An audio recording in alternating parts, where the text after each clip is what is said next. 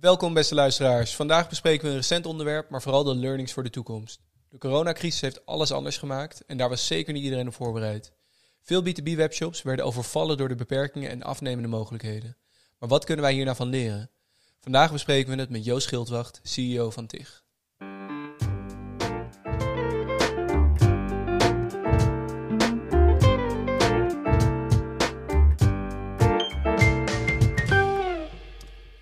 Welkom Joost, dankjewel voor jouw aanwezigheid.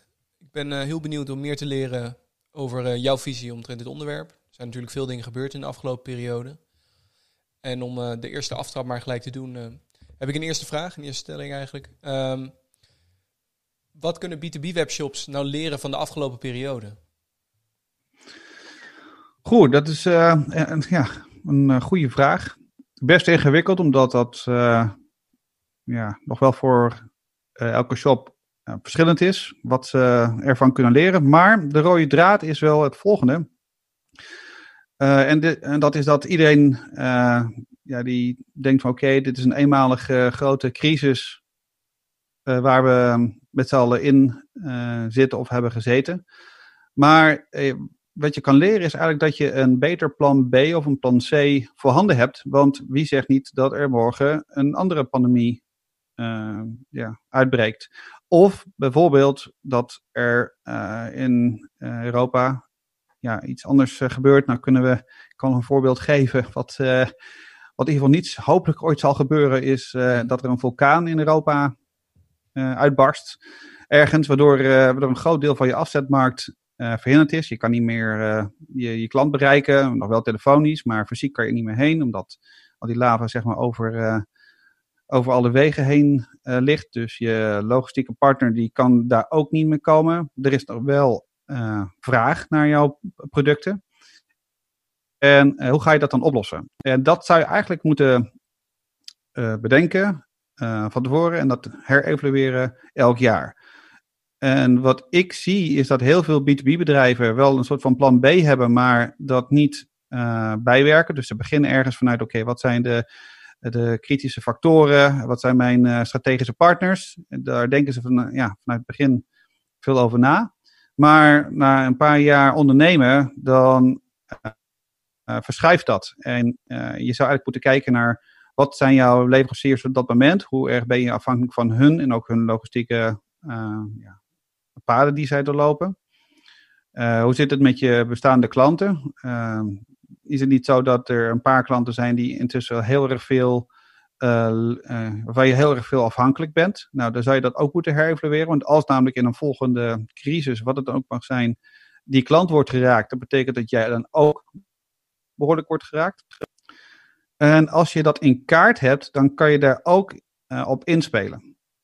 als je weet van oké, nou ja, in je plan B staat dan bijvoorbeeld stel dat, uh, nou ja, zoals, ik, uh, zoals uh, met, die, met die vulkaanuitbarsting, zeg maar, stel dat gebeurt, dan heb ik dan, een, heb ik dan bijvoorbeeld producten die ik dan lokaal via de boot kan bereiken, wat dan weliswaar langer duurt. Maar weet ik dan dat ik een route via zeecontainers kan doorlopen? En wat kost mij dat? En wat betekent dat voor mijn price setting? En op het moment dat zo'n crisis uitbreekt dan, dan weet je al, oké, dat kan ik best doen. Moet ik alleen maar prijzen in mijn uh, winkel aanpassen.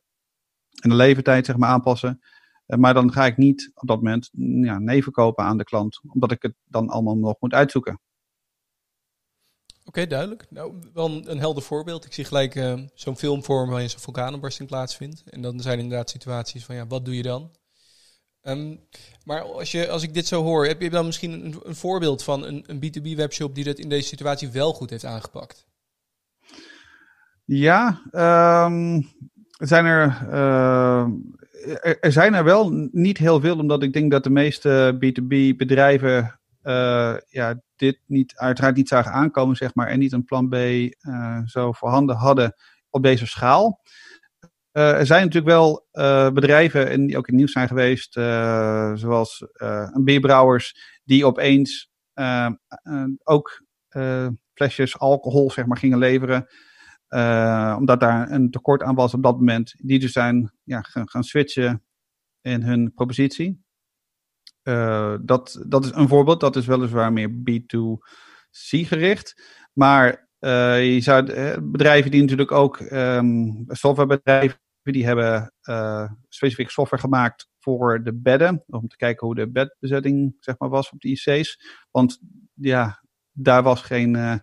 Voorheen was daar geen eh, probleem, zeg maar, maar er was ook niets voorhanden. Dus die hebben bestaande software die op de plank lag, hebben ze eigenlijk in korte tijd herschreven.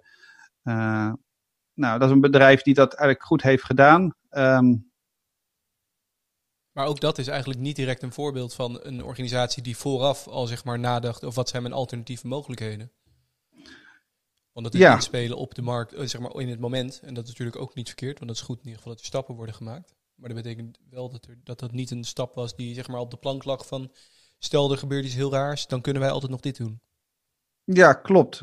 Ja, wat ik, heb, ja, wat ik wil, helemaal eens. Uh, wat ik zie is wel dat men uh, creatief omgaat, die B2B-bedrijven, met uh, hun zeg maar, voorraad en andere paden ziet om dan dat ja, te leveren, zeg maar. Mhm. Maar um, ja, er zijn eigenlijk weinig goede voorbeelden van B2B-bedrijven die, ja, die, dat, ja, die een plan B hadden en die ook makkelijk zeg maar, konden, konden switchen. Het zijn heel veel van die ad hoc acties die ze hebben gedaan. En de ene bedrijven die doen, de, het ene bedrijf doet dat beter als het andere. En die ziet dan nieuwe mogelijkheden of nieuwe kanalen of een deel, uh, ja, toch aandacht uh, voor het bedrijf. Mm Via marketing, acties die, die ze dan uh, ontpoppen. Ja. En, en ik had ook trouwens een andere vraag. Want we hebben het nu hebben het specifiek over B2B webshops die mogelijk problemen hebben geraakt omdat ze geen klanditie meer hadden. Maar er zullen natuurlijk ook wel voorbeelden zijn van B2B webshops die um, het op een gegeven moment heel druk kregen juist, in plaats van veel rustiger.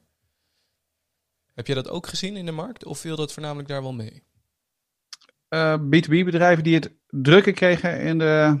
Ja, dat de vraag naar producten bijvoorbeeld opeens toenam. Ik, ik zou bijvoorbeeld kunnen denken aan een bedrijf dat uh, producten levert aan een ziekenhuis, bijvoorbeeld.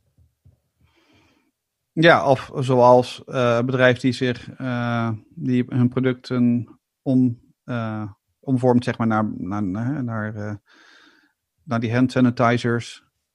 ja, nou, het is zo natuurlijk dat in een crisis er is dan een complete verschuiving van vraag en aanbod.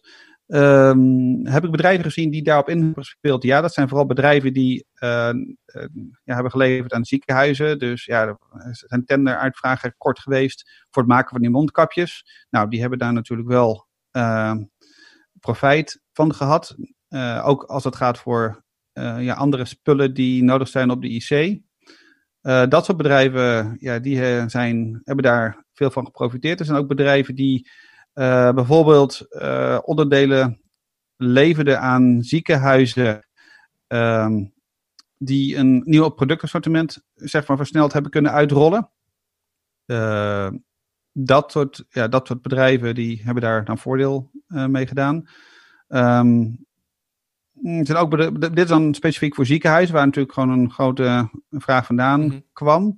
Als ik even kijk naar uh, B2B-bedrijven die, die ook ja, hebben, voordeel hebben gehad van de, de, van de, zeg maar de, ja, de crisis. Uh, dat zijn bedrijven die uh, consumentenspullen hebben geleverd. Weliswaar dus groothandels naar andere groothandels of ja, mhm. retailers dan weer.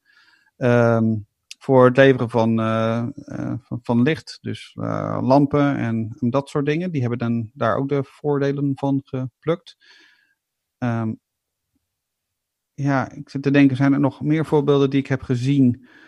Um, nou, even dan misschien ongeacht een voorbeeld. Want de reden ook waarom ik het vroeg is, ik kan me ook heel goed voorstellen dat er situaties plaatsvinden waarin je dan uh, te maken hebt met veel meer vraag dan normaal. En dat is misschien ook moeilijk te handelen, want dat is misschien de andere kant van het verhaal die bijna niet belicht wordt. Hoe zorg je ervoor dat je alles aan kan als je opeens tien keer zoveel aanvragen krijgt. Is dat ook nog iets om over na te denken als een voorbereiding? Ja, ik denk dat dat. Uh, natuurlijk is dat altijd goed, want je hoopt als ondernemer dat je bedrijf groeit.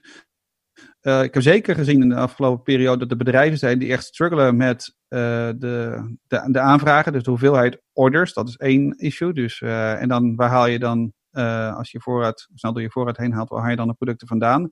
Want als alle grenzen zijn gesloten, ja, dan kan je wel heel veel orders ontvangen. Maar als je ze niet kan uitleveren, dan heb je er nog weinig aan. Uh, maar dat, dat is één onderdeel. Het andere is dat je het aantal uh, helpdesk aanvragen, dus het vragen voor mensen met ondersteuning een product, van waar is mijn pakketje? Want in een tijd van crisis dan zijn natuurlijk ook, nou ja, in ieder geval waren er veel vertragingen op logistiek vlak. Uh, en dan krijg je dus ook meer vragen bij jouw helpdesk binnen, je service desk binnen met waar is mijn pakketje? Ook al kan je weliswaar een track and trace standaard tegenwoordig meesturen. Maar die informatie is ook niet altijd up-to-date en ook niet altijd juist. Um, wat je, waar je van tevoren over na moet denken, is bijvoorbeeld als iedereen morgen weer opnieuw moet gaan thuiswerken. Iedereen werkt nu thuis en dan, men zijn vaak, men is nu in de gedachte, oké, iedereen werkt uh, weer terug op kantoor. Dus dan kunnen we alle faciliteiten en flows die zijn bedacht, uh, vaak houd je touwtje zeg maar, die kunnen we dan weer weggooien, want uh, dan zit iedereen straks weer op kantoor. En ik denk dat belangrijk is dat je, dat je in je plan B standaard onderdeel hebt van wat nou als morgen weer iedereen thuis moet gaan zitten, voor wat voor reden dan ook. Welke infrastructuur heb je dan nodig en welke, welke infrastructuur die je nu hebt, zoals je telefoonnummer, je telefoonnummers, je verspreiding, je, je werkroosters. Uh, kan je die, die dan makkelijk weer opnieuw uh, ja, uitrollen? Of, en behoud je misschien een deel van je infrastructuur die er, die er nu ligt? Um, en dat betekent dus heel concreet dat je daar denken over de faciliteiten, dus de, de koptelefoon en de microfoon die mensen dan thuis hebben. Je neemt die dan niet weer mee naar kantoor, maar laat die dan gewoon thuis liggen. En zorg dat je op kantoor een soortgelijke set hebt. Um, en wat ook een vaak probleem is, uh, is dat de, uh, thuis heeft men dan een internetverbinding en dat is soms toereikend en soms uh, ja, is het wifi-signaal niet altijd voldoende. Nou, investeer dan als bedrijf zijnde ook in een verbeterde thuissituatie voor mensen die dan daar, kunnen werken, zodat de geluidskwaliteit van de service die je biedt goed is en dat je niet als mensen bellen, uh, ja, dat de verbinding bijvoorbeeld wordt verbroken doordat een wifi-situatie thuis slecht is.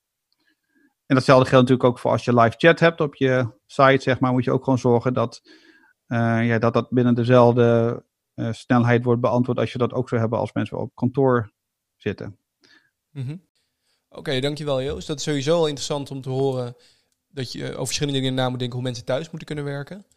Maar als we nu even denken aan een B2B webshop. En ze hebben nu mogelijk lering kunnen trekken uit deze situatie wat voor een backup plan zouden zij nu daarna moeten denken? Wat is er een minimum aantal backup plan, uh, plannen die je moet hebben om te voorbereiden op de toekomst? Um, ja, interessante vraag.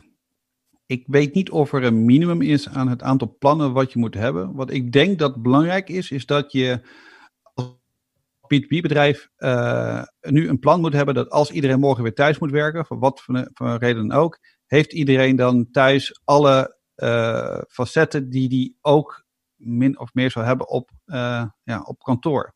En dan moet je denken aan bijvoorbeeld uh, de samples van producten. Dus als je specifieke apparatuur verkoopt, zeg maar, en je krijgt daar een productvraag over, dan moet niet het antwoord zijn: ja, dat ligt nu weer terug op kantoor, want dat had ik tijdelijk van kantoor gehaald omdat ik daar toevallig een vraag over kreeg.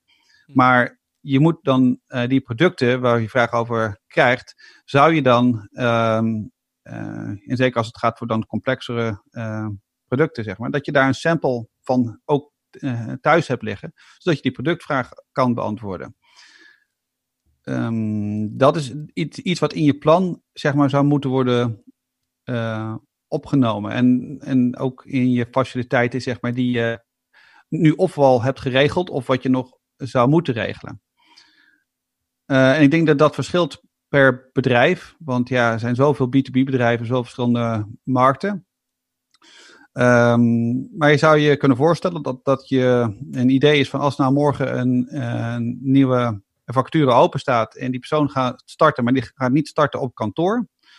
Uh, wat zou die persoon dan thuis allemaal nodig moeten hebben om toch de producten goed kunnen verkopen als het gaat om een verkoopfunctie. Mm um, en heeft die persoon dan ook die alle juiste inzichten? Dus bijvoorbeeld over wat er dan aan voorraad is en hoe het kan worden verstuurd. Uh, en misschien werd alles voorheen vanuit, verstuurd vanuit een centraal magazijn. En nu zou je kunnen denken over of je dat kan doen um, door middel van dropshipment of door middel van, ja, als je vanuit een ander land is het dan makkelijker, omdat je dan daar misschien een deel van een warehouse kunnen huren, een kleine ruimte, met je dan daar je producten rechtstreeks van vanuit verstuurt. En dat die persoon dat dus ook dan zelf kan doen en niet met kantoorcontact hoeft te, op hoeft te nemen over ik heb een order en uh, hoe kan die nu worden verwerkt en wat kan ik dan teruggeven aan levertijd. Ja. Um, ja, en ja, of dat dan echt een. Uh, ja, en, en, wat je dus op moet nemen eigenlijk in je plan is meer de crisissituaties. Dus misschien dat is denk ik uh, het belangrijkste. Zijn, één is, je moet naar mijn mening veel meer nadenken over de permanente situatie dat mensen weer thuiswerken. Of ja, en, vanaf daar eigenlijk hun werk voor je doen. En niet rekening houden met, ja, straks is iedereen weer terug op kantoor. Of grotendeels terug op kantoor met misschien een extra dag dat ze thuiswerken en dat is het. Nee, ik, ik ben van mening dat je veel meer daar permanent rekening moet houden. En misschien wel je, je, ja, je bedrijfsmodel omgooien. dat je dat ook Hè, dat, de meeste, dat een aantal mensen gewoon hun meeste tijd uh, thuis zitten te werken voor je. Het tweede is wat in je crisisplan moet zijn, wat ik en wat mijn advies zou zijn om het elk jaar bij te werken, is dat je kijkt naar wat zijn jouw kritische afhankelijkheden en wat gebeurt er nou in het geval van, nou ja, bij wijze een, een, een vliegtuig dat neerstort. Uh, uh, nou, vulkaanopwassing, uh, mm. prima. Als je in Italië woont, dan zou dat ook reëel kunnen zijn. Maar wat nou als de, de, de, grenzen dicht worden gezet met bijvoorbeeld de België, omdat uh, een virus is of omdat er een ander verbod is van wat voor reden dan ook. Um, of als je afhankelijk bent van uh, de scheepvaart, waarvan dan wordt besloten vanuit Amerika dat daar een vertraging in zit richting Nederland, omdat ze het niet eens zijn met het Nederlandse uh, drugsbeleid of zo wat betekent dat dan voor je business op dat moment? Uh, want dat, dat evolueert door de jaren heen. En dat is denk ik wat, ja, wat je in dat plan elke keer erbij moet pakken. Van oké, dit zijn dan mijn alternatieven. Die ik dan heb of die je niet hebt. Wat je dan als ja, afgewogen risico accepteert. Ja. ja, dat kost natuurlijk wel een dergelijke investering om dat altijd up-to-date te houden. Ja, ik denk dat dat wel meevalt. Uh, ik denk dat het zou meer een gewoonte moeten zijn. Dat je dat één keer per jaar eigenlijk naast het bespreken van de jaarrekeningen, dat je daar ook specifiek dan naar kijkt. Um, en uh, dat je dus uh, naast je lijst van je klanten die je op dat moment zeg maar hebt, in de afhankelijkheden van die de, de wat grotere klanten die je dan mm -hmm. vaak hebt, van moet je eigenlijk evalueren, wordt die afhankelijkheid niet nu te groot op dit moment? Dan heb ik daar nog een keuze in. Um, uh, dat moet je doen. En sommige bedrijven doen dat al wel, of die zijn er de hele tijd mee bezig, omdat die uh, ook eh, de, de nadelen al zeg maar, daarvan ervaren, van grote afhankelijkheden van klanten, en die daar dan gebruik of misbruik dan al uh, van mhm. maken.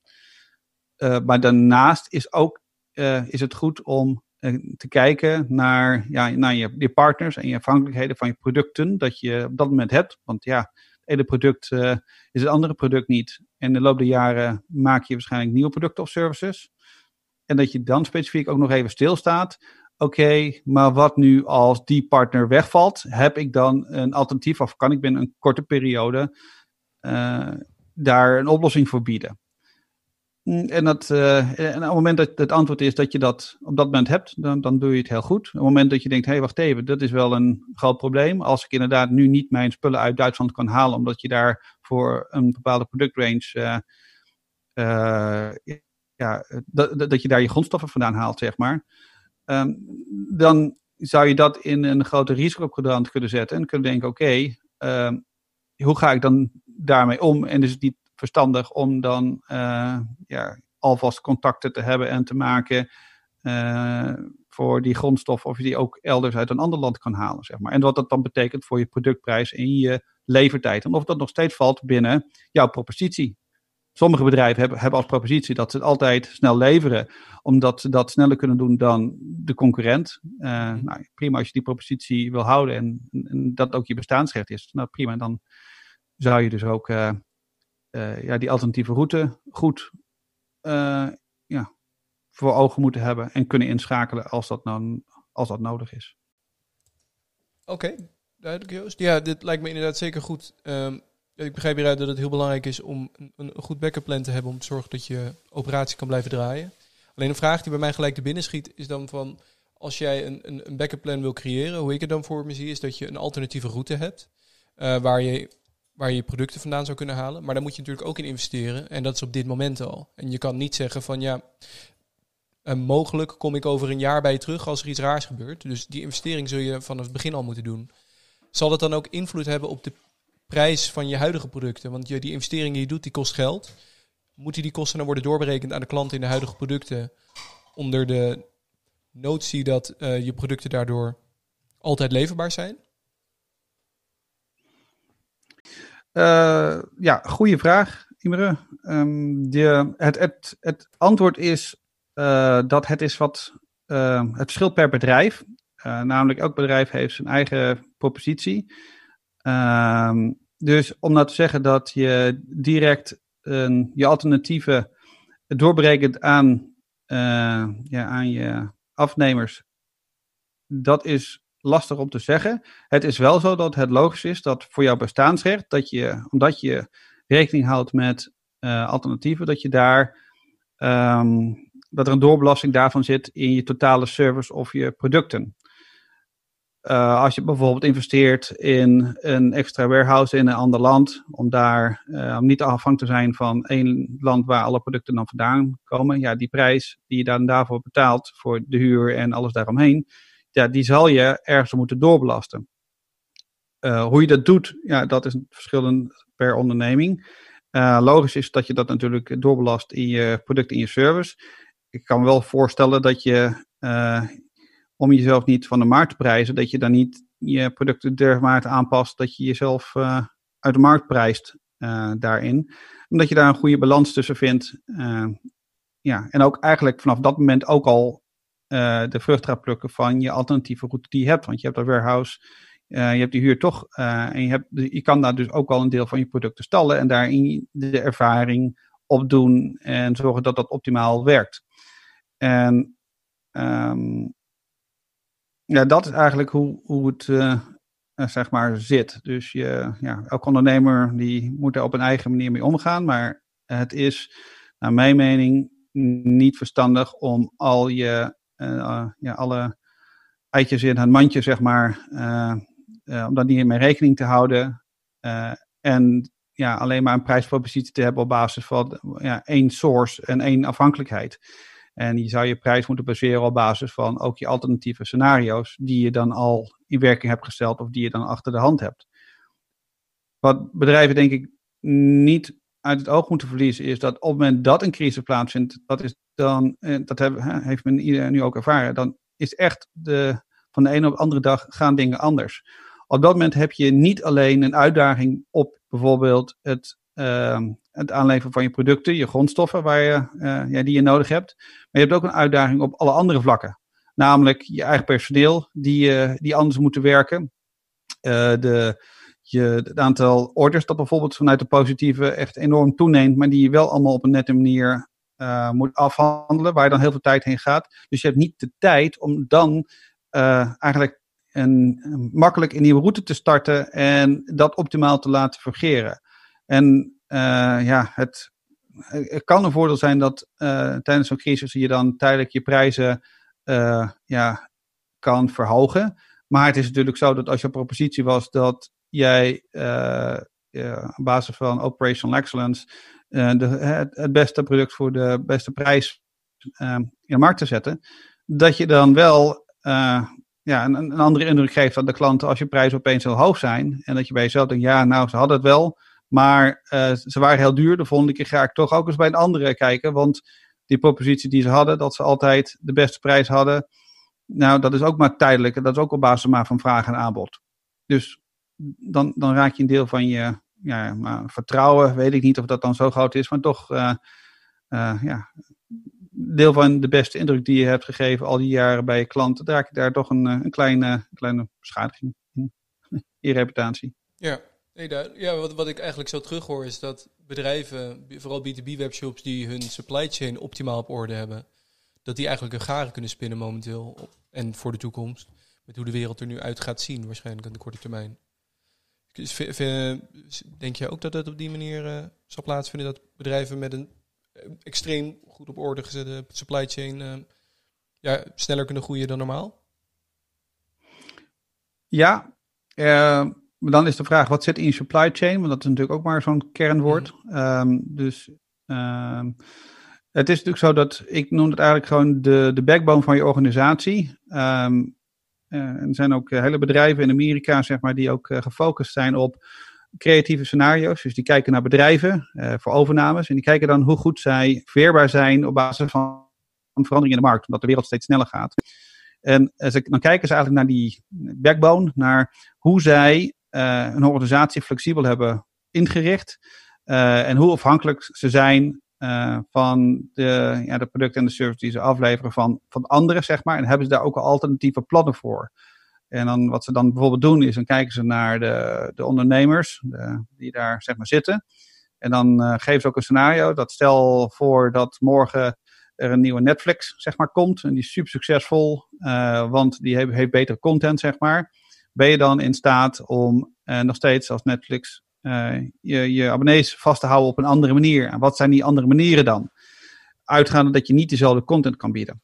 En op basis van de antwoorden en op basis van eigenlijk de backup plans dat je op zo'n moment hebt, dus bijvoorbeeld door het maken van eigen series en uh, televisieprogramma's en misschien ook talkshows en alles, dan kijken ze naar, oké, dit bedrijf is weer krachtig, die is ook in staat in het geval van een crisis uh, de alternatieve routes te doorlopen.